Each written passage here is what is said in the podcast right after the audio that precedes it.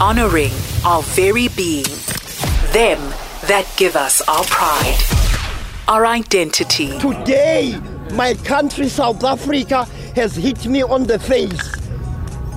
It has invited strangers to, dis- to, to discuss a disease that is killing our people.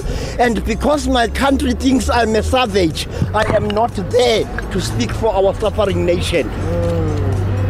A country that speaks upon its, its heritage is a dead country. Nourishing the roots that give us our being, a celebration of our inheritance